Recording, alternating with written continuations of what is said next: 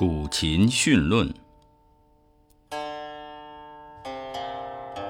常谓琴者进也。进邪归正，以和人心，是故圣人之治。将以至身，育其情性，和其天倪，益乎淫荡，去乎奢侈，以报五道。此琴之所以为乐也。凡古琴，必则静室高堂，或生层楼之上，或于临石之间，或登山巅，或有水湄。执二气高明之时，清风明月之夜，焚香静坐，心不外驰，气血和平，方可与神合灵。与道合妙，不遇知音则不谈也。如无知音，宁对清风明月、苍松怪石、颠猿老鹤而鼓耳，是为自得其乐也。然如是古琴，需要解意，知其意则有其趣，则有其乐；不知意趣，虽熟何益？徒多无补。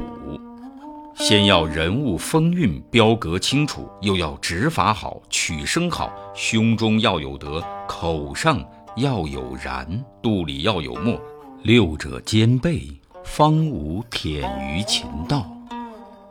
如遇古琴，先须衣冠整肃，或鹤氅，或深衣，要如古人之仪表，方可雅称圣人之气。然后。冠手焚香，方才就榻，以琴案静坐。第五徽当对其心，则两手指法俱变，至于膝已然。其身必欲正，无得左右倾膝，前后仰合。其足履地，若射步之状。目宜左顾挥弦，不宜右视其手。手腕宜低平，不宜高昂。左手要对挥，右手要近月，指甲不可长，只留一米许。甲肉相伴，生不枯，清润得宜。打令断弦，按令入目。劈、托、抹、挑、勾、踢、引、挠、戳、撞、锁、立之法，皆令极尽其力。不宜飞舞作势轻薄之态，欲要手势花巧，以为好看，莫若推琴而舞；若要声音艳丽，以为好听，莫若弃琴而弹筝。此为琴家之大忌也。勿使轻重急徐，卷舒自若，体态尊重，方能心与妙会，神与道融。故曰：德不在手。而在心，乐不在声，而在道；性不在音，而在趣。